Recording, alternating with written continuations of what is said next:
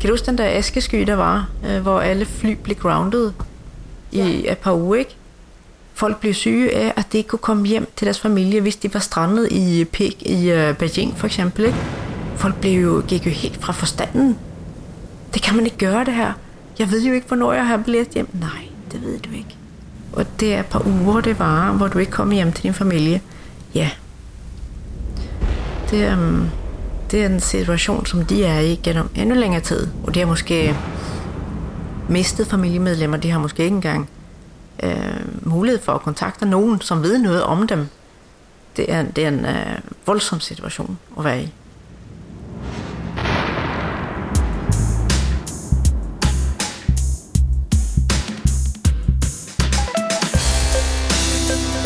skaber et kolossalt forventningspres, og dermed også et behandlingspres på sundhedsvæsenet. Øh, og det lader til, at nu lykkes det, og inden vi går ud af 2013, jamen, så er det rullet fuldt ud. Det skal det være. Jeg er jo ikke død, og, og, og, det er jo, og det er jo lige præcis det argument, som er argumentet imod at have garanti. Du har puttet stetoskopet i ørerne. Goddag og velkommen til dagens program. Øh, I dag er vi tre medværter. Det er blandt andet mig selv. Jeg hedder Ida og øh, har på nuværende tidspunkt overlov efter 9. semester og har et vikariat over i Jylland. Men øh, så har jeg heldigvis fået fat i mine andre værter via Skype, og jeg har blandt andet Amalie med. Ja, øh, ja, jeg hedder så Amalie og går på 6. semester, og øh, 6. semester er så delt lidt ud for at have lidt ekstra tid til at putte kateter op i simulationsdukker. Uh, jeg er den tredje verden. Mit navn er Morten. Jeg har via et lille administrativt smuthul fundet en måde at holde fri efter 6. semester. Så jeg sidder ude i Glostrup og laver noget forskning. Og øh, det er jo vores øh, andet program her på Stetoskopet, som vi har glædet os rigtig meget til at sende for jer.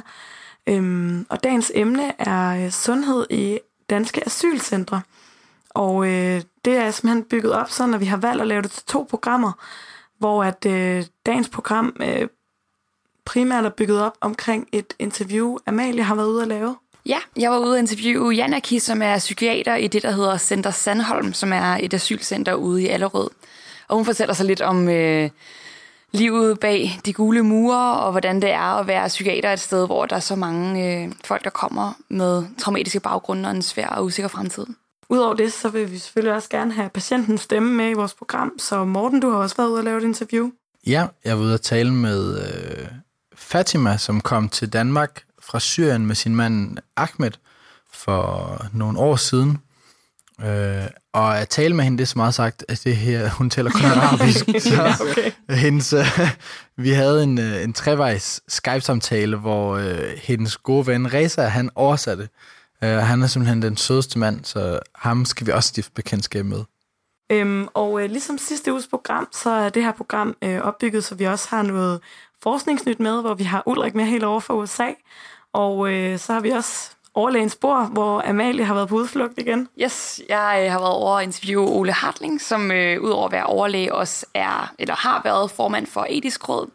Ja, fuck, hvor spændende. Så det kan I godt glæde jer til. Nice.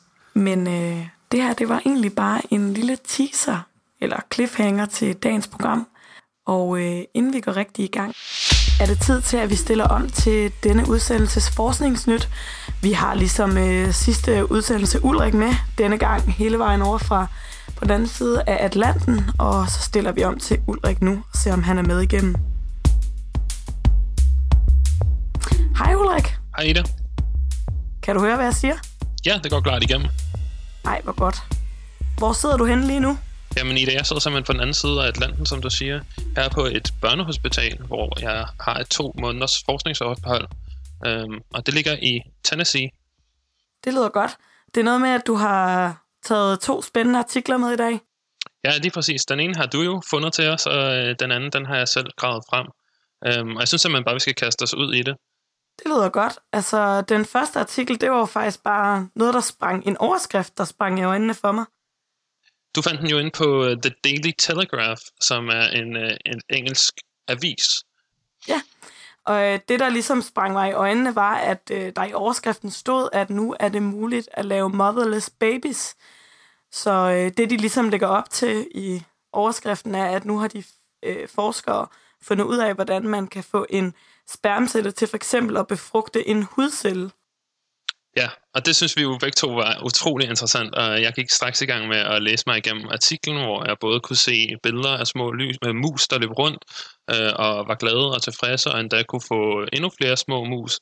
Og så havde de en illustration af, hvordan man kunne tage en enkelt sædcelle og befrugte en hudcelle, som jo øh, har to sæt øh, kromosomer, hvor en sædcelle kun har en. Men øh, det øh, kunne man altså alle sammen se i meget fine illustrationer, både i The Daily Telegraph og i avisen The Guardian. Men øh, jeg gik jo selvfølgelig øh, tilbage og fandt øh, artiklen, som kommer fra Nature Communications øh, og udgivet den øh, 13. september i år. Og allerede da jeg begyndte at læse abstractet i det, der begyndte jeg at blive lidt suspekt, fordi at det virkede som om, jeg havde fået fat i den forkerte artikel, og jeg var faktisk tilbage og tjekke, at jeg havde klikket på det rigtige link. Fordi artiklen, jeg læste fra Nature Communications, den handlede om noget helt andet, end den artikel, vi havde fundet på okay. nettet. Altså, det lyder jo ellers fantastisk, hvis man kunne gøre det i forhold til, hvor mange mennesker, der på nuværende tidspunkt har problemer med sådan noget som reproduktion. Ja, lige præcis, og det var også noget af det, som øh, de skriver i artiklen, at tænk, hvis man kunne tage en hudcelle, så kunne alle sådan set blive forældre. Men artiklen fra Nature Communications, den handler om, at man ikke nødvendigvis behøver at befrugte et æg lige før den, øh, altså i selv lige efter ægløsningen. Man kan faktisk med møje og besvær og en masse døde mus opnå, at cellen går i deling. Altså, det vil sige, at den begynder at opføre sig, som om den allerede er blevet befrugtet af en sædcelle, og begynder at starte delingen. Men det som forskerne så, så det som forskerne så her viser, det er, at selv efter den lige er gået i gang, så kan man faktisk give den en øh, en sædcelle, og så kan øh, man opnå øh, de her fuldt voksne øh, mus. Okay, så det er simpelthen stadigvæk ægceller, de bruger. Det er ikke He- hudceller. Helt bestemt. Det er stadig den gode gammeldags øh, æg og sædcelle, der giver et embryon. Så der er ikke noget magisk overhovedet ved, ved det her. Så, så armene skal måske ikke helt så højt op i vejret, som man lige troede, da man læste overskriften. Overhovedet ikke. Og det er, det er, jeg synes, det er meget interessant at se, hvordan en meget teknisk og lidt gennemsnitlig videnskabelig artikel bliver kørt igennem mediemøllen til at blive den her altså sådan sci-fi-lignende fantastisk fund. Ja, for det er jo nok ikke alle, som lige går ind og læser hele artiklen, som er til baggrunden for enhver avisartikel, for lige at finde ud af, hvor rigtigt det egentlig er, det der står. Og man kan sige, The Daily Telegraph og The Guardian, det er jo altså virkelig øh, sværvægter inden for journalistik. Det var dem, som øh, Snowden i 2013 besluttede sig for at lægge alle sine hemmelige dokumenter til, netop fordi han jo tænkte, det her det er altså noget journalistik, der kan håndtere så kompleks en historie. Budskabet herfra, i forhold til, der måske, det kunne være noget med, at man øh, nok lige, når man læser en øh, videnskabelig nyhed i en avisartikel, lige skal tage det med et grænsalt og måske lige finde ud af, hvor kilden kommer fra, og hvad det egentlig er, der er fundet ud af i den artikel. Specielt hvis det lyder for godt til at være sandt. Og så kan man jo gøre det, at man, hvis man ikke øh, har lyst til at gå ind og læse hele artiklen, kan man også bare lave en hurtig Google-søgning. Det gjorde jeg, og fandt ud af, at Science Magazine, som er en rigtig sværvægter inden for medicinske tidsskrifter, eller videnskabelige tidsskrifter generelt, øh, har været ude og skrive en modartikel om den, hvor, som de kalder de fem trin, der kan gøre en gennemsnitlig forskningsartikel til en blockbuster nyhedsartikel. Den vil jeg også lægge linket op til på vores hjemmeside, stetoskopet.nu, for den er ret, øh, ret sjov. Interessant. Det var da virkelig interessant. Øhm, men det er noget med, at du har en anden artikel med os? Ja, men inden jeg introducerer den næste artikel, så øh, kunne jeg godt tænke mig at høre om, du er jo i Viborg, hvor du arbejder som lægevikar, er det ikke rigtigt, Ida? Jo, jo, det er jeg. Både mig og Bjørn, som også er med på redaktionen, vi er i eksil i Jylland på nuværende. Og i Viborg snakker man så om sundhedsplatformen. Ja, det gør man, men øh, vi er jo så heldige, at øh, vi har vi ikke bruger den i Jylland, men man snakker der om, at det er i gang med at blive indført over i, øh, i Københavnsområdet, og især det, at man ikke skal diktere længere, og snakker de meget om, at nu skal man til at skrive det, man, øh, man gerne vil have stående i journalen. Sundhedsplatformen er jo netop blevet rullet ud på Herlev og Gentofte Hospital, og den 5. november bliver det indført på Rigshospitalet også, så det er noget, der bliver snakket rigtig meget om på Sjælland. Øh, og det er grund til, at jeg har taget det næste studie med. Det kommer fra Annals of Internal Medicine, Øh, det er et relativt lille studie. Øh, 57 læger er blevet fulgt inden for fire specialer i fire amerikanske stater, og de er i alt blevet fulgt i 460 arbejdstimer. Og det, som forskerne har ønsket at kigge på her, det er, hvordan bruger lægerne deres arbejdstid? Og det er jo meget relevant i forhold til hele den her snak om nye IT-systemer. Det, som øh, forskerne de finder, det er, at 27 procent af lægernes tid bliver brugt på at snakke med patienter. Det var godt nok ikke særlig meget, var. Nej, så den der klassiske rolle med lægen, der står og snakker med patienten om, hvad der er sket for dem, hvad, hvad deres behandling skal være osv., det er altså kun en brøkdel af det, en læge laver. Til gengæld bruger en læge over 50% af sin tid på journalskrivning og administration. Altså, jeg må jo sige, at øh, når man selv er ude og arbejde som lægevikar nu, så bliver jeg faktisk ikke så overrasket over de tal. Jeg synes, vi bruger enormt meget tid på at sidde foran en øh, skærm og diktere øh, i forhold til, hvor meget tid vi bruger på patienterne. Ja, og den opfattelse vil det her studie så bestemt bakke op om. Men så kan man jo sige, at studiet kommer fra USA, hvor rygdækkeri er langt, øh, mere, er langt mere udbredt end i Danmark. Ikke mindst på grund af frygten for dyre og tidskrævende sagsanlæg, der kan komme ud af, af det amerikanske sundhedssystem. Det er jo sådan, at den nye sundhedsplatform er bygger på et softwareprogram, der hedder Epic, som netop er amerikansk, og som bliver brugt i over 1000 amerikanske, øh, på over 1000 amerikanske hospitaler. Så det kan være, det er den fremtid, vi går i møde over i Region Hovedstaden. Ja, jeg fandt faktisk lige det her citat af Jørgen Skibsted Jacobsen, som en af de 62 overlæger, der har været ude og kritisere sundhedsplatformen. Um, og han har skrevet sådan her i politikken. Opgaverne havner på mit bord, og det jeg før kunne klare på 15 minutter, tager mig nu i stedet 45-60 minutter. Det er kostbar lægetid i fratager patienterne, hvor jeg nu i stedet sidder gemt bag en skærm og registrerer et program, åbenlyst skabt til en amerikansk hverdag med fokus på jura. Så overlægen her, han ikke er bestemt genkendende til de fund, som øh, forskerne fra artiklen fra Anders øh, gør. Det er sådan, at når patienterne har været inde ved os, så, øhm, så skal vi jo skrive et øh, skadesnotat på dem, og øhm, nogle gange, sjældne gange imellem, så er der en læge, der glemmer at diktere på det. Så her den anden dag fik jeg en liste med fem patienter, som der ikke var noget notat på, og som jeg skulle lave et notat på. Det var vel at mærke fem patienter, jeg ikke selv havde set, så jeg skulle lave et rekonstruktionsnotat, hvor jeg skulle sidde og diktere på nogle patienter, jeg ikke anede, hvad der var sket med, bare fordi, at der rent dokumentationsmæssigt skulle være et notat på dem. Så det skulle jeg sidde og bruge øh, to timer om en dag på. Det er i hvert fald det, man kan kalde rygdækkeri fra hospitalets side. Det må man sige. Det er i hvert fald noget, man skal tænke meget over, tror jeg, i sit virke som læge. Hvordan, hvad er det for et system, vi er ved at bygge op? Jeg kom især til at tænke over det, da jeg læste en artikel fra Politiken, der har skabt en del røre i den danske lægeverden. Artiklen har overskriften, de danske læger er for dogne. Ja, jeg har også selv læst artiklen og må indrømme, at jeg blev noget provokeret af at læse den. Artiklen er skrevet af en pensioneret overlæge, og man kunne netop stille spørgsmålet, om hans opfattelse måske delvis bygger på, at han kommer fra en tid, hvor man ikke brugte lige så lang tid på at sidde foran en computerskærm og registrere i forskellige elektroniske systemer. Det kunne øh, tænkes, at det i hvert fald havde noget at, at gøre med det, han mener, lærerne bruger for lidt tid på. Og med de ord, så tænker jeg egentlig bare, at øh, jeg vil sige øh, tak for, at du lige tjekkede ind med Forskernyt, og jeg vil selvfølgelig lægge linksene op, både til de to øh, videnskabelige artikler, som vi har diskuteret, og så til alle de forskellige nyhedsindlæg, som vi har diskuteret her i æderen. Øh, så gå ind og find den derinde, hvis øh, du har lyst til at vide mere som lytter. Og så er du selvfølgelig også velkommen til at skrive til os, øh, enten via Facebook eller på vores e-mail info at stetoskopet.nu. Og du kan altid finde vores gamle programmer på stetoskopet.nu. Jamen øh, Ulrik, det var dejligt at have dig med. Jeg håber, at du øh, fortsat vil nyde din øh, tid over i øh, USA, og at du selvfølgelig er klar på at tjekke ind til Forskningsnyt om to uger igen. Det er jeg altid. Tak for det, Ida. Ja, hej hej.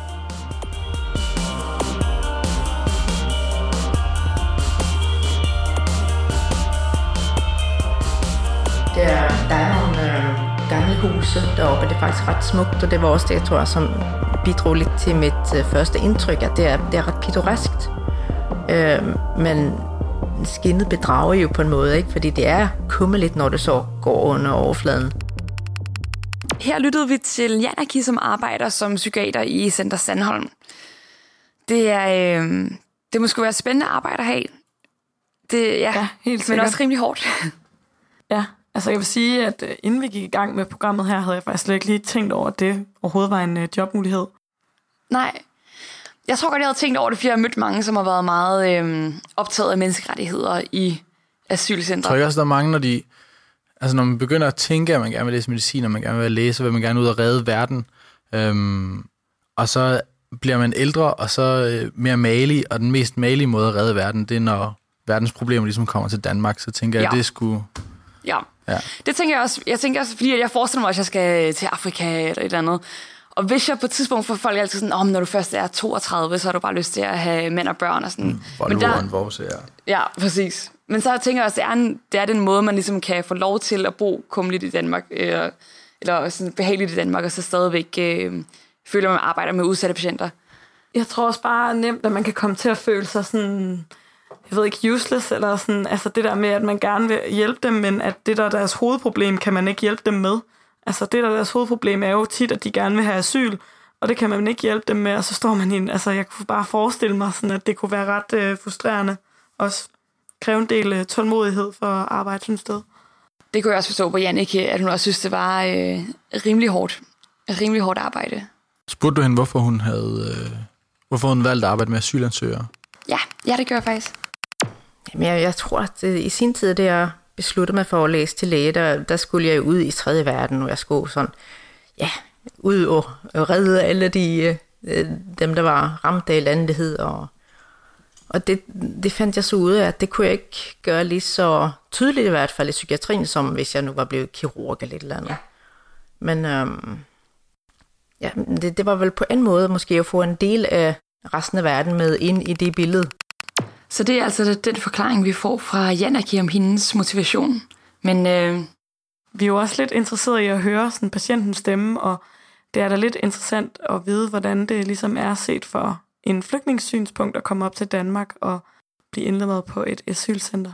ja, for mig har det fald været sådan lidt en, øh, et gråt område, hvor man ikke rigtig... Det er ligesom asylansøgere, nogen man hører om og læser om, men ikke rigtig øh, ved, hvordan verden ser ud fra deres øh, synspunkt som mennesker, andet end som sådan figurer. Ja, det bliver, sådan, det bliver nemt lidt ansigtsløst, eller ja, sådan meget. bare asylansøger nummer 3998, ikke også? Ja, altså. som det er synd for, men ja. ja. Jeg, var jo, øh, jeg lavede det her interview med, øhm, med Fatima, øh, som jeg måske synes, vi skal prøve at øh, lytte til den første bid af. okay, Morten.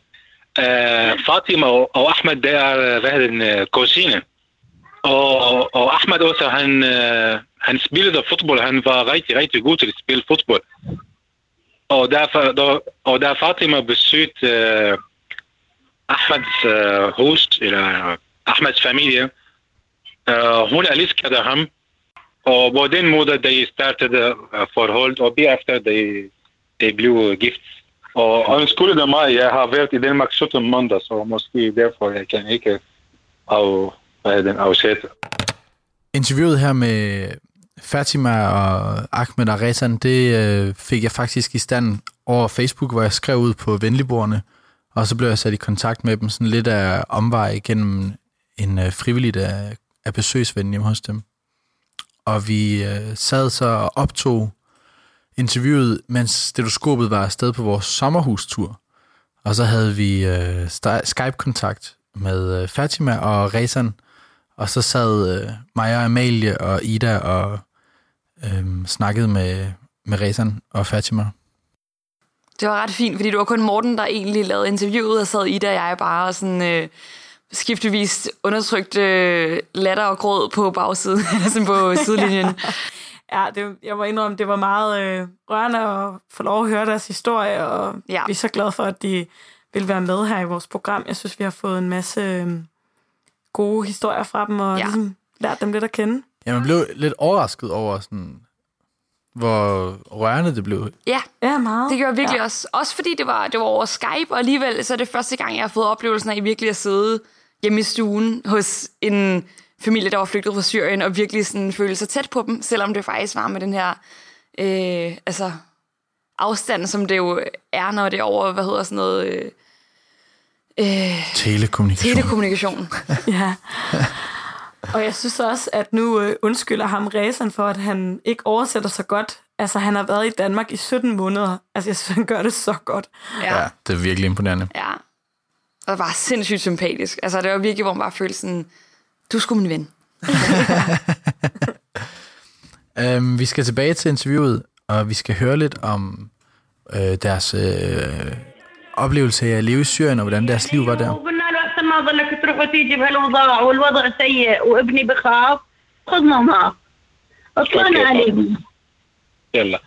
Eh, Morten, eh, hun, fort, hun fortalte om eh, for krig, for, for krig startede i Syrien. Hun har haft det rigtig, rigtig fint, og hun var meget glad, fordi hun, hun boede i Syrien. Men fordi krig startede i Syrien i 2011, så det bliver, det bliver rigtig, rigtig svært, at hun, at hun fortsat din, din, hendes liv i Syrien. Og hun bliver, da krig startede i Syrien, hun, hun blev øh, meget bange på øh, uh, sin børn. Familie, det, bet- det betyder meget for hende.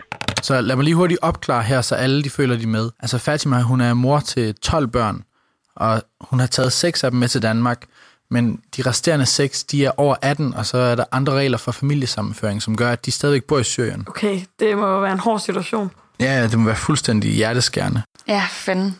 Jeg er sikker på, at I alle sammen er spændte nu på at høre, hvad, øh, hvad der videre sker med Fatma og Ahmed, når de kommer til et asylcenter i Danmark. Men inden vi hører mere fra dem, så skal vi lige et smut øh, til overlægens spor, et smut til Christianshavn, hvor vi hører Ole Hartling. Velkommen til overlægens bord. Vi tænker, at når vi ser lidelse, så må vi også kunne håndtere det og have et svar på det.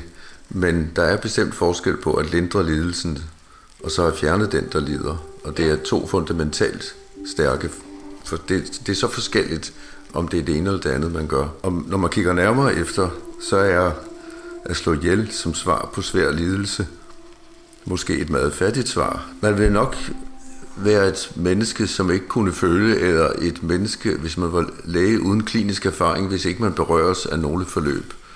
Og øh, der kan ligefrem opstå et lyst til, at nu skal denne patient aflives eller slippe herfra. Øh, det er meget vigtigt, at vi ikke har en tilladelse, som gør, at denne lyst kan udmøntes. Når man er nær pårørende, hvad jeg har prøvet, så kan jeg huske, min kone sagde til mig engang, jeg ved, hvad jeg kan gøre. Jeg kan lukke mit dialysekateter op. Hun var i nyredialyse. Og så vil blodet drøbe ud, og jeg vil falde i søvn. Så sagde hun næsten i samme åndedræt, nej, når du ser sådan på mig, vil jeg ikke gøre det. Pointen var selvfølgelig, at hun så min forfærdelse. Og jeg kunne godt forstå med min forstand, at det ville bekomme hende godt. Hun havde et slemt, ubarmhjertig krop, som sled på hende. Men jeg kunne simpelthen ikke holde til, at hun skulle mærke, eller jeg skulle tænke på en adskillelse fra hende.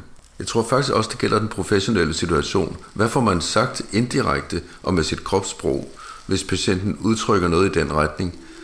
Så kunne man jo stå og sige, jamen det, det kan jeg da godt forstå, men allerede der har man jo sagt, at vi kan undvære dig. Hvis man derimod siger, at det kommer ikke på tale, for vi skal ikke hjælpe dig herfra, så der ved jeg fra hospicelæger og andre, at patienten falder til ro en fornemmelse af, at jeg må sørge godt være her lidt endnu, selvom det er slemt. Det er ikke noget ondt ønske hos et menneske at tænke, nu må den, jeg holder af, hvis det er en nær pårørende, eller den patient, godt få fred.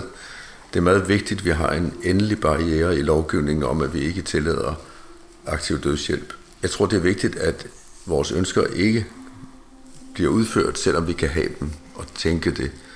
Patienten udtrykker faktisk sjældent det ønske, som, som svarer til den fornemmelse, man har. Men det er jo fordi dommene udefra, der vurderer man her i livet, der er ikke så meget værd at samle på mere. Det er faktisk ikke patientens tanke. Når det kommer til stykket, så er det uendelig sjældent, at det her ønske ytres, og der, der har vi en beskyttelse i, at vi ikke har en lovgivning, som tillader det. Det er en støtte, at vi ikke har det valg. En hollandsk kvinde, hvor de jo har en anden lovgivning end her, sagde, enten er jeg med til at torturere min mand, eller også slår jeg ham ihjel. Hun var altså sat i et dilemma, som den lovgivning sætter hende i. Det dilemma slipper vi for her i Danmark, og det skal vi fastholde.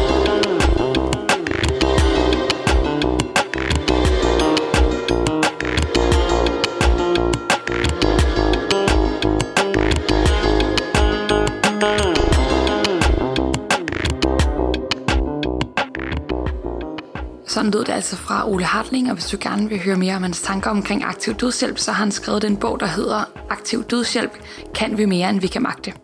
Jamen, øh, da vi gik i gang med at lave det her program om øh, sundhed i danske asylcenter, så bliver man jo selvfølgelig lidt øh, nysgerrig omkring, hvad er egentlig situationen dernede lige nu, og når man dykker ned i det, finder man ud af, at øh, det er omkring øh, 5 millioner, der er flygtet fra Syrien, som har et indbyggertal på de der 22 millioner. Og så øh, vurderer man faktisk også lige nu, at det er cirka halvdelen af befolkningen dernede lige nu, der tænker sig at have brug for humanitær hjælp. Det er sindssygt tal. Ja, det er det virkelig. Ja, fanden. Så du har 25 procent cirka, der er flygtet, og 50 procent af befolkningen, der har brug for humanitær hjælp. Ja. Nej, det er, jo, altså, det er jo et kæmpe pres på hele Europa generelt, og ja, man håber, at, øh, at vi kan finde ud af at samarbejde og løse den opgave, for der er virkelig nogle mennesker, der har brug for vores hjælp. Men har det jo meget sådan i Europa, altså shit, vi får bare kæmpe mængder af flygtninge, der strømmer hertil. Men øh, det er omkring 5% af dem, der er flygtet, som faktisk er nået til Europa. De resterende 95% er stadigvæk i nabolandene. Men der er også de her øh, omkring 5%, der kommer til Europa, og nogle af dem kommer også hele vejen til Danmark. Og så er det jo så spørgsmålet, om det er øh, den helt store guldmedalje at komme til Danmark og være på et asylcenter i Danmark, eller... Ja, jeg, jeg var der også lidt i tvivl om, da vi gik i gang med programmet, hvordan de egentlig får kontakt til en læge, om de har adgang til sundhedssystemet på samme måde, som vi andre ligesom har. Ja, man hører lidt sådan nogle lidt skræmmende historier om, øh, om de rettigheder, der er mangel på samme, de har. Men vi spurgte øh, Ræserne ad, ikke? Hvad, hvad der ligesom havde været sværest i forhold til, når man står der som øh, patient eller asylansøger og skal have kontakt, øh, hvis man bliver syg, og skal have kontakt til noget sundhedspersonale. Okay. Okay, Fatima siger, at øh, det, var, det var lidt svært at øh, uh, de kontakt med læge i asylcenter. Og hun fortalte mig om eksempel. Hun har, hun har et barn, han er to år gammel, og han øh, fik problemer med, øh, hvad hedder den, feber. Han har haft feber, og og da hun, da hun gik til office i asylcenter, uh, den, uh, de personer som arbejder i office, de fortalte Fatima om uh, uh, hendes barn, han skal drikke vand. Den person, der sidder og screener oppe på office, er en frivillig uden nogen sundhedsfaglig baggrund. Okay, Morten, han, uh, han var, hvad hedder den, han var almindelig. Han, har ikke, uh, han var ikke sygeplejerske eller læge. Han var almindelig personer, som arbejder i kontor. Men, men, men Fatima siger, at han var rigtig, rigtig venlig person. Og de personer, som arbejder i office, de, fortæl, de fortalte Fatima om, uh, om hendes barn eller sin barn. Jeg ved det. Han skal drikke vand. Du vil, mås, du vil måske, når man går til lægen her i Danmark, lægen fortæller, hvis man har problemer, det er bedst, at du drikker vand, så det bliver frisk. Okay, Ida, på en skala fra øh, 1 til 5, hvor mange af dine problemer, som du går til lægen med, får du så at vide, at du skal løse med et glas vand? Jamen altså, jeg vil sige, at jeg kan faktisk ikke lige huske, at jeg har været til lægen og få det råd, men, men jeg kan godt genkende det. Altså, jeg kan huske det meget, synes jeg, fra man gik i skole. Hvis man sagde til lærerne, at man havde ondt i hovedet eller var syg, at man fik at vide, at man skulle drikke noget vand. Men jeg ved ikke, om det er bare mig. Altså, er der nogen af jer, der har? Nej, men det har min far også sagt meget til mig i min barndom, så det er ikke helt ved siden af. Men det, men det virkede ikke, fordi han, øh, han har haft øh, meget feber. Og efter to dage, øh, de, øh, de gik til øh, sygehus til at, øh, til at få behandling. Så han siger, at det var lidt svært at de kontakt med lægen. Det er også derfor, altså jeg synes, så bliver det sjovt, at hun nævner det her med at få videre, at hun skulle drikke vand øh, som det største problem, fordi det bliver på en eller anden måde udtryk for, at, at det svære er ikke at være syg, men at få at vide, at man skal drikke vand, det er en person, der ikke tager dine øh, sygeproblemer alvorlige. Ja. Øh, så det der med, at der bliver talt ned til en, eller at, at problemerne ikke bliver taget seriøst på en eller anden måde. Ja. Og de kommer ind med altså enormt, sådan enormt stor spredning af forskellige lidelser, hvor der er nogle enormt alvorlige ting, de kommer ind med. Og det, har du, det snakkede du med Jannik om i dit interview, gjorde du ikke? Jo. Der er rigtig, rigtig mange, der kommer med, med PTSD. Ja. Øh, ikke så mærkeligt, må man så sige. Det er øh, ret grimme øh, skæbner, det her bag sig. Det er ikke for sjov, man flygter. Øh, men det kan vi ikke behandle. Fordi de, de tænker meget på de seks børn, som bor i Syrien. Og derfor de har mange hvad hedder det, psyko, psykoproblemer. Psykolog, psykologproblemer hver det, det bliver store og store problemer. Fordi de tænker meget på, på dem. Men jeg synes, du skal vide om Ahmed, han, øh, han har to øh, brødre, som øh, døde i Syrien. Så ja, det bliver svært for ham. Så han tænker meget på de seks børn, som bor i Syrien. Og han tænker også på, på to uh, brødre, som uh, døde i Syrien. Så uh, Ahmed, Ahmed har nu, øh, han kan ikke sove godt om natten. Ud fra det, vi hører nu, altså, kan vi jo sige, at, at det er lidt svært for dem at få hjælp til nogle problemer som det der, fordi at øh, reglerne er sådan, at øh, man som asylansøger har man ret til sådan akut uopsættelig behandling. Øhm, men øh, altså sådan, for eksempel patienter med posttraumatisk stresssyndrom, de hører ligesom ikke med under den her kategori. Så at øh, dem, der har PTSD, øh, det er miljøterapi, som, som de er de bliver nødt til at, at stille sig øh, tilfredse med, hvis man skal sige det sådan. Det er, at, øh, at personalet og øh, altså Sandholm som sådan skal prøve at ordne med, at forholdene omkring dem er rolige og ikke belastende, og at øh, der ikke er alt for mange øh, kaotiske faktorer omkring dem. Det er at prøve at, at få fredelige forhold omkring en person. Okay, så man, altså muligheden er til de her folk med posttraumatisk stress at prøve at give dem en form for miljøterapi. Ja, det er at lave øh, asylcentret til et øh, idyllisk, kroligt sted, hvor man kan få ro i sjælen uden egentlig terapi, men bare fordi der simpelthen er hyggeligt og øh, idyllisk at være. Spørgsmålet er så lige, hvor, hvor nemt det er at lave et asylcenter med rigtig mange traumatiserede mennesker fra forskellige lande til et hyggeligt og idyllisk sted. Ja, jeg vil nok holde mig lidt, lidt tvivlsomt.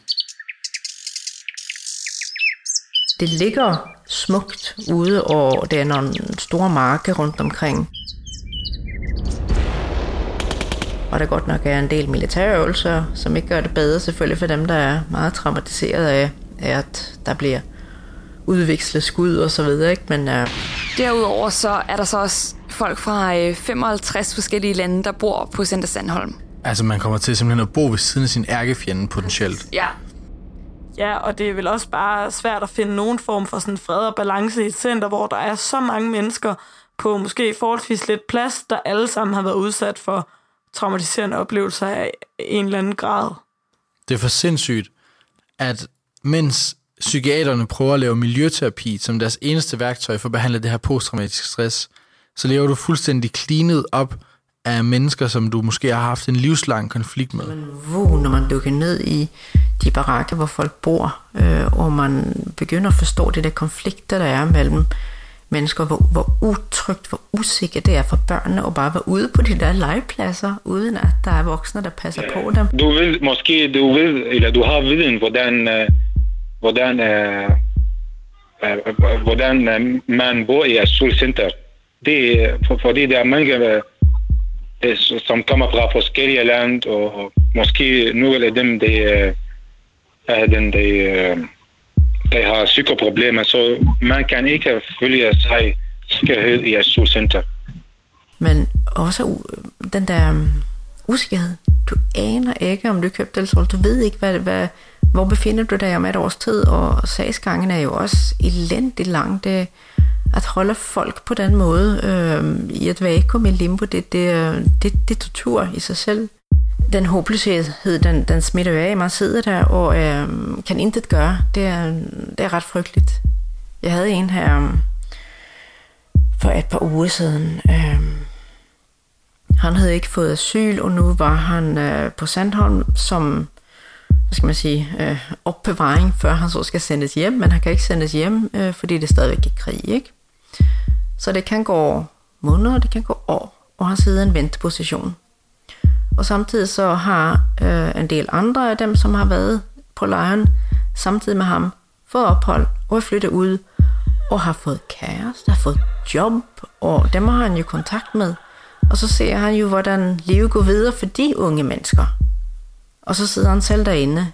Og det er da klart, at der, øhm, der tænker man, at det her liv, det er ikke et liv. Øhm, Og så bliver personalet bekymret, fordi så ser de, at han begynder at gå og kigge på bjælkeloftet og øh, lægge frem en, øh, en løkke, som han gemmer hurtigt under hovedpuden, når nogen kommer ind på rummet. Og, altså, det, det er klart, det, det, um, håbløsheden, den, den går jo helt ind i knoglene hos en sådan person. Og hvad skal vi gøre? Hvad skal jeg gøre som psykiater? Jeg kan jo intet gøre ved den situation. Jeg kan ikke øh, pytte sig på ham antidepressiv og sige, prøv at høre nu. Altså, det, det, jeg kan intet gøre. Det er, det er frygteligt. Men hvad, hvad er det så, der skal til, tror du, for at de vil få det bedre? Det er en større bevægefrihed og en større mm. mulighed for at gøre noget andet end bare at være i en opbevaringspause tilstand. Det er så tydeligt som noget. Hvis de havde mulighed for komme ud og rundt og måske tage en eller andet form for job eller en kursus eller hvad det nu kunne være, så de føler, at øh, de har en eller anden form for eksistensberettigelse i, i denne verden, så vil det betyde 100 gange mere end enhver form for pille, som jeg kan presse ned i dem. Det, øh, det er også helt tydeligt. Det er jo ikke sådan, at, at jeg intet kan gøre, men for mange føles det sådan, fordi situationen er så langtrukken og håbløs øh, med asylsagen. Og den asylsag der, den, den kommer ind over øh, symptombilledet, den kommer ind over mine behandlingsmuligheder, den kommer ind over øh, alt, som har med patientens øh, velvære at gøre. Ikke? Og den, den kan jeg ikke påvirke overhovedet. Det må virkelig være sindssygt at have uddannet sig til et fag som læge, som så konkret går ud på at prøve at gøre en forskel, og så samtidig have psykiaterens aspekt, som er sådan det meget langtrukne og tålmodige, og så stå og arbejde med asylansøgere, hvor sådan, som Jannik fortæller, at der er så mange faktorer, der spiller ind, så, øhm, altså, så hendes arbejde bliver stort set umuligt. Det må være øh, enormt udmattende og trættende i virkeligheden. Ja, og jeg tænker også, at øh, de der PTSD-patienter, som er dem, hun beskriver, hun ikke kan hjælpe, dem må der jo være helt vildt mange af i, i blandt de der asylansøgere. Altså, det må jo være langt størstedelen af patienterne, som har været, som hun også selv siger, udsat for mere eller mindre traumatiske ting, og, øh, og det er dem, hun ikke kan hjælpe. Så altså sådan, det må være en hverdag virkelig præget af, at man går hjem fra arbejde hver dag og tænker, at man ikke har gjort den store forskel. Ja, det med ligesom at have og konkret kunne se, hvad det er, de her patienter har brug for, men at stå i et fag, som faktisk ikke udbyder det, de har brug for, fordi de, de har brug for, måske er øh, adspredelse og asyl og altså en, en fremtid og nogle omgivelser, der ligesom ændrer sig. Og hun står med, med, med noget medicin, som, som ikke rigtig passer ind i den sammenhæng af, hvad det er, de har brug for. Ja, altså jeg tror, altså hendes fag, faget kan jo i virkeligheden godt noget, altså faget kan jo godt hjælpe dem. Det må være det, der er så frustrerende, at omgivelserne, som hun får mulighed for at behandle dem i, og tidsaspektet er, det gør det fuldstændig umuligt. Men jeg tænker, Amalie, hun kom vel også med nogle eksempler på, at der var noget, hun ligesom kunne gøre, eller hvad? Jo, jo, helt klart. Der var nogle enkelte eksempler, hvor hun følte, at, sådan, øh, at hun virkelig kunne gøre en forskel som psykiater på et asylcenter. En kvinde, øh, som vi alle sammen troede havde PTSD, fordi hun havde været udsat for en, en voldsom massakre. Og har man, har man set, hvordan sin familie og små brødre bliver slagtet, så um, kan man forvente, at, at man aldrig blive fuldstændig normal igen. Men hun var bare så voldsomt dårlig og aggressiv. Hun var svært rolig omkring vandrende, og, og så fik jeg en ordentlig tolk på på et tidspunkt. Øh, og fik spurgt ind til en masse forskellige øh, symptomer, såsom øh, hvordan hendes tanker fungerede, og hvordan det var nu med de der stemmer, som hun fortalte om, og var der flere, og talte de til hende, eller talte de med hinanden, eller hvad. Og lige der, så kom det faktisk op en masse oplysninger, og tolken var rigtig, rigtig god, en fysisk tolk. Så der under den samtale, der fandt jeg så ud af, hold nu kæft, hun har en, en klokkeklar skizofreni, udover at hun så også øh, var øh, ramt af øh, den massakre, der som hun var med til. Og, og når, når jeg så fandt ud af det, og hun fik et ordentligt skud antipsykotikum, så kom det en helt anden kvinde ud af det. Og det var meget, meget interessant. Det var, jeg, det var en af de, de sager, hvor jeg tænkte, åh, oh, det var godt. Og hun fik faktisk ophold også og kom i og Så det, det var en god sag. Okay, så det er altså øh, det bedste bud, Janneke havde på en øh, solstrålehistorie. En patient, som er så syg, at vedkommende kvalificerer sig til at få asyl af humanitære årsager. Ærgerligt, at det ligesom er det, der skal være den gode historie, ikke? At det er, det er den bedste måde, hun kan hjælpe patienterne på, det er, hvis de er så dårlige, at hun ligesom kan godkende dem til, at de kan få humanitært asyl. Og så tænker jeg, når du har muligheden for at få humanitær asyl, altså når du som asylansøger kommer og har muligheden for at få humanitær asyl, hvis du er tilpas dårlig, så skaber det også bare et, øh, altså, så skaber det jo en lyst i dem til at blive diagnostiseret med enormt svære øh, psykiatriske problemstillinger og diagnoser. Ja, dem havde hun også haft nogle enkelte patienter af, fortalte hun. Det er ikke så ofte, det sker, men, men der, der var en, en, en stribe øh, her for et par år siden, som kom ind, og hvor, øh, hvor indtrykket var, at de havde sådan set tænkt, at øh, hvis vi alle sammen siger, at vi hallucinerer, så får vi blive. Og det var en, en gruppe romaer, der kom. Der øh, blev vi nødt til sådan at drøfte det samme som sundhedspersonale, fordi det var så stor en diskrepans mellem, hvad de opviste for os sundhedsfolk, øh, og hvad det, hvad det viste ude i, øh, i lejren og ude i køkkenet og kantinen og ved, alle de steder, hvor personale også kunne komme og, og se, hvordan det, det var der. Ikke? Øhm, jeg mener, at de stort set alle sammen blev sendt ud igen. Man kan på en eller anden måde virkelig godt forstå, ikke? at hvis man bare er desperat efter asyl, så man, man ligesom griber efter alle midler. Men jeg kunne forstå på Janaki, at det er, det er virkelig et sjældent tilfælde, at der er nogen, der ligesom den her gruppe romager finder ud af, at de måske kan få asyl via den vej. Det, det typiske tilfælde er nærmere, at folk tror, at de måske kan blive øh, afskrevet muligheden for at få asyl, hvis de har symptomer. Så det er ligesom ikke vil øh, de vil ikke fortælle om deres symptomer, fordi de er bange for, at det ligesom øh, at det går ud over deres asylsag. Hvilket så øh, ikke er tilfældet, men øh, Det gør bare arbejdet meget sværere som læge. også? Du skal både navigere mellem folk, der præsenterer for mange symptomer, og folk, der prøver at skjule symptomer, og så prøve at få dannet et, øh, et ordentligt billede af din patient, samtidig med, at der er alle de her eksterne faktorer, der spiller ind på, hvordan de har det. Ja, der er virkelig mange elementer, og også bare det med, at sådan, fra deres side af, at de hele tiden skal tænke over, sådan, de kan ikke bare ligesom være der, hvor de er, og så gå til en læge og fortælle, hvordan de har det. De har 100 andre ting i baghovedet, og det er slet ikke dem selv og deres sygdom, der er vigtigst. Det er ligesom det at være i sikkerhed og muligvis få en opholdstilladelse, der spiller ind på, hvad de skal fortælle lægen. Helt vildt, ja. Men det er også spændende det her med, at nu øh, må man gå ud fra, at for de fleste asylansøgere, så er øh, det helt store mål, det er at få asyl. Ikke? Altså det er ligesom den der idé om, det er det, der skal ske. Øh, og om, om det at få asyl egentlig ændrer så meget på problemerne, altså om, om græsset virkelig er så meget grønnere på den anden side, eller om de her problemer, som er et spørgsmål om også kultur, øh, og om at være i et fremmed land og være flygtet fra, fra en masse traumatiske ting, om de ændrer sig så meget, når man får asyl, eller om det er lidt de samme problemer, der kører, efter man så har fået opholdstilladelse. Ja. Jeg snakkede med, øh, med Fatima og spurgte hende ind til, hvordan deres oplevelse havde været af sådan, at få asyl. De har jo, deres familie har fået fem års midlertidig opholdstilladelse i Danmark. Okay. Tamam. Okay. Uh, da hun boede i asylcenter, hun, hun følger ikke så meget, eh, hvad hedder den, eh, eh, hun, hun, hun har ikke haft meget sikkerhed.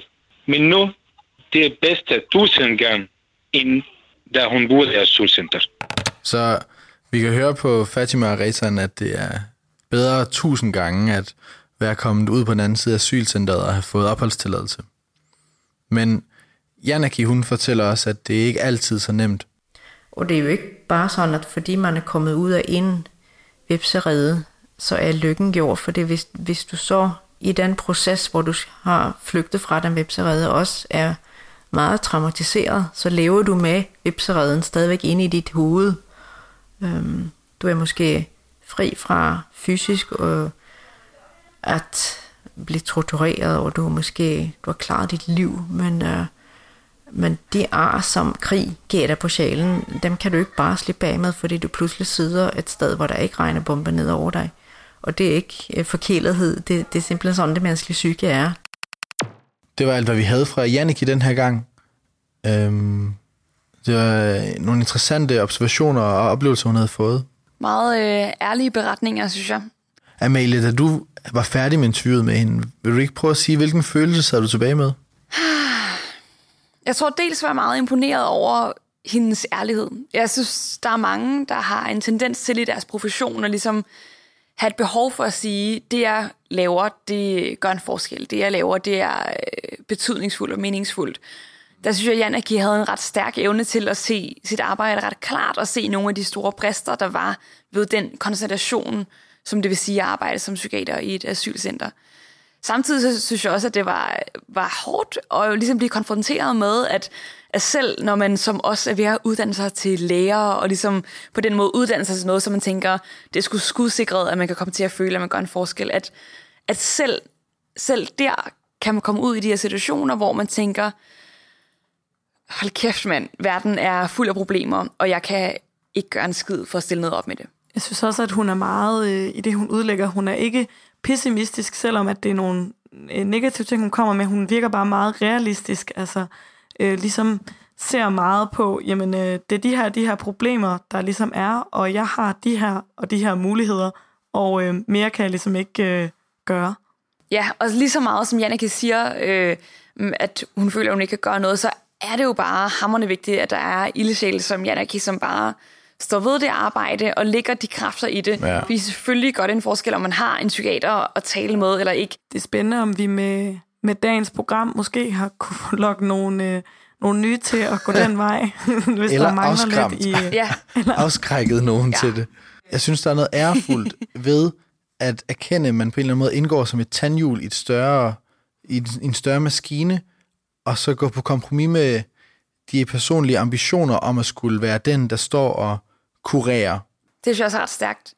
Men samtidig kunne jeg også mærke, øh, da jeg så dagen efter interviewede Morten Sodemann, øh, som har et, et klart andet syn på det end øh, Janaki, og måske er lidt mere, kan man sige, optimistisk, og også præsenterer sådan nogle meget klare bud på, hvordan en læge ligesom kan imodgå de her problemer, der er i forbindelse med arbejdet med asylansøgere og, øh, og andre, altså og folk, der har fået opholdstilladelse, men stadigvæk har de her kulturelle barriere. Der er Morten Sodemann, der er virkelig god til at sige, de her, de her værktøjer kan du bruge i dit arbejde som læge med, øh, med de her komplekse patienter, og det vil gøre det nemmere, og på den måde øh, har han også en optimisme på, at selvfølgelig er de her problemstillinger nogen, vi kan imødekomme, og selvfølgelig kan vi dygtiggøre os som læger i det, og på den måde ligesom få, øh, få bugt med nogle af de problemer, som vi hører her fra Janaki. Vi skal i virkeligheden til at runde programmet af, øhm, men det der synes jeg vil være en, det virker som en fed opfordring til at lytte med næste uge.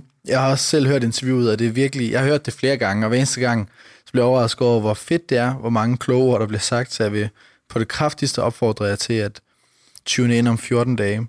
Ja, og vi fortsætter også øh, Fatma og Ahmeds fortælling, hvor vi skal høre lidt om, hvordan det går dem efter, de har fået ophold her i Danmark. Så øhm, tak fordi I lyttede med i dag, og vi håber selvfølgelig meget, at I vil lytte med igen om 14 dage. Det kan jeg på det kraftigste anbefale. Og det er måske i virkeligheden den aller, aller, aller største fejl, vi laver som læger. Det er, og det er jo det, vi laver på studiet. Hvad er diagnosen? Og komme hurtigt hen til den. Øh, og jo bedre du kan ramme den uden at kende patienten, jo dygtigere er du. Det er jo de værdier, vi bliver, vi bliver flasket op med. Og det er gift øh, for mange patienter. Ej, fuck, nu er med mikrofonen galt igen. Der var endnu et... Øh, det er endnu en blooper-optagelse. Det var en kavalkade af Amalie, der har vendt sin mikrofon. Det der, det bliver klippet ind. Det er godt. Ja. Jeg tror, det er til juleaften, vi har talt om. Det kunne være hyggeligt til jule.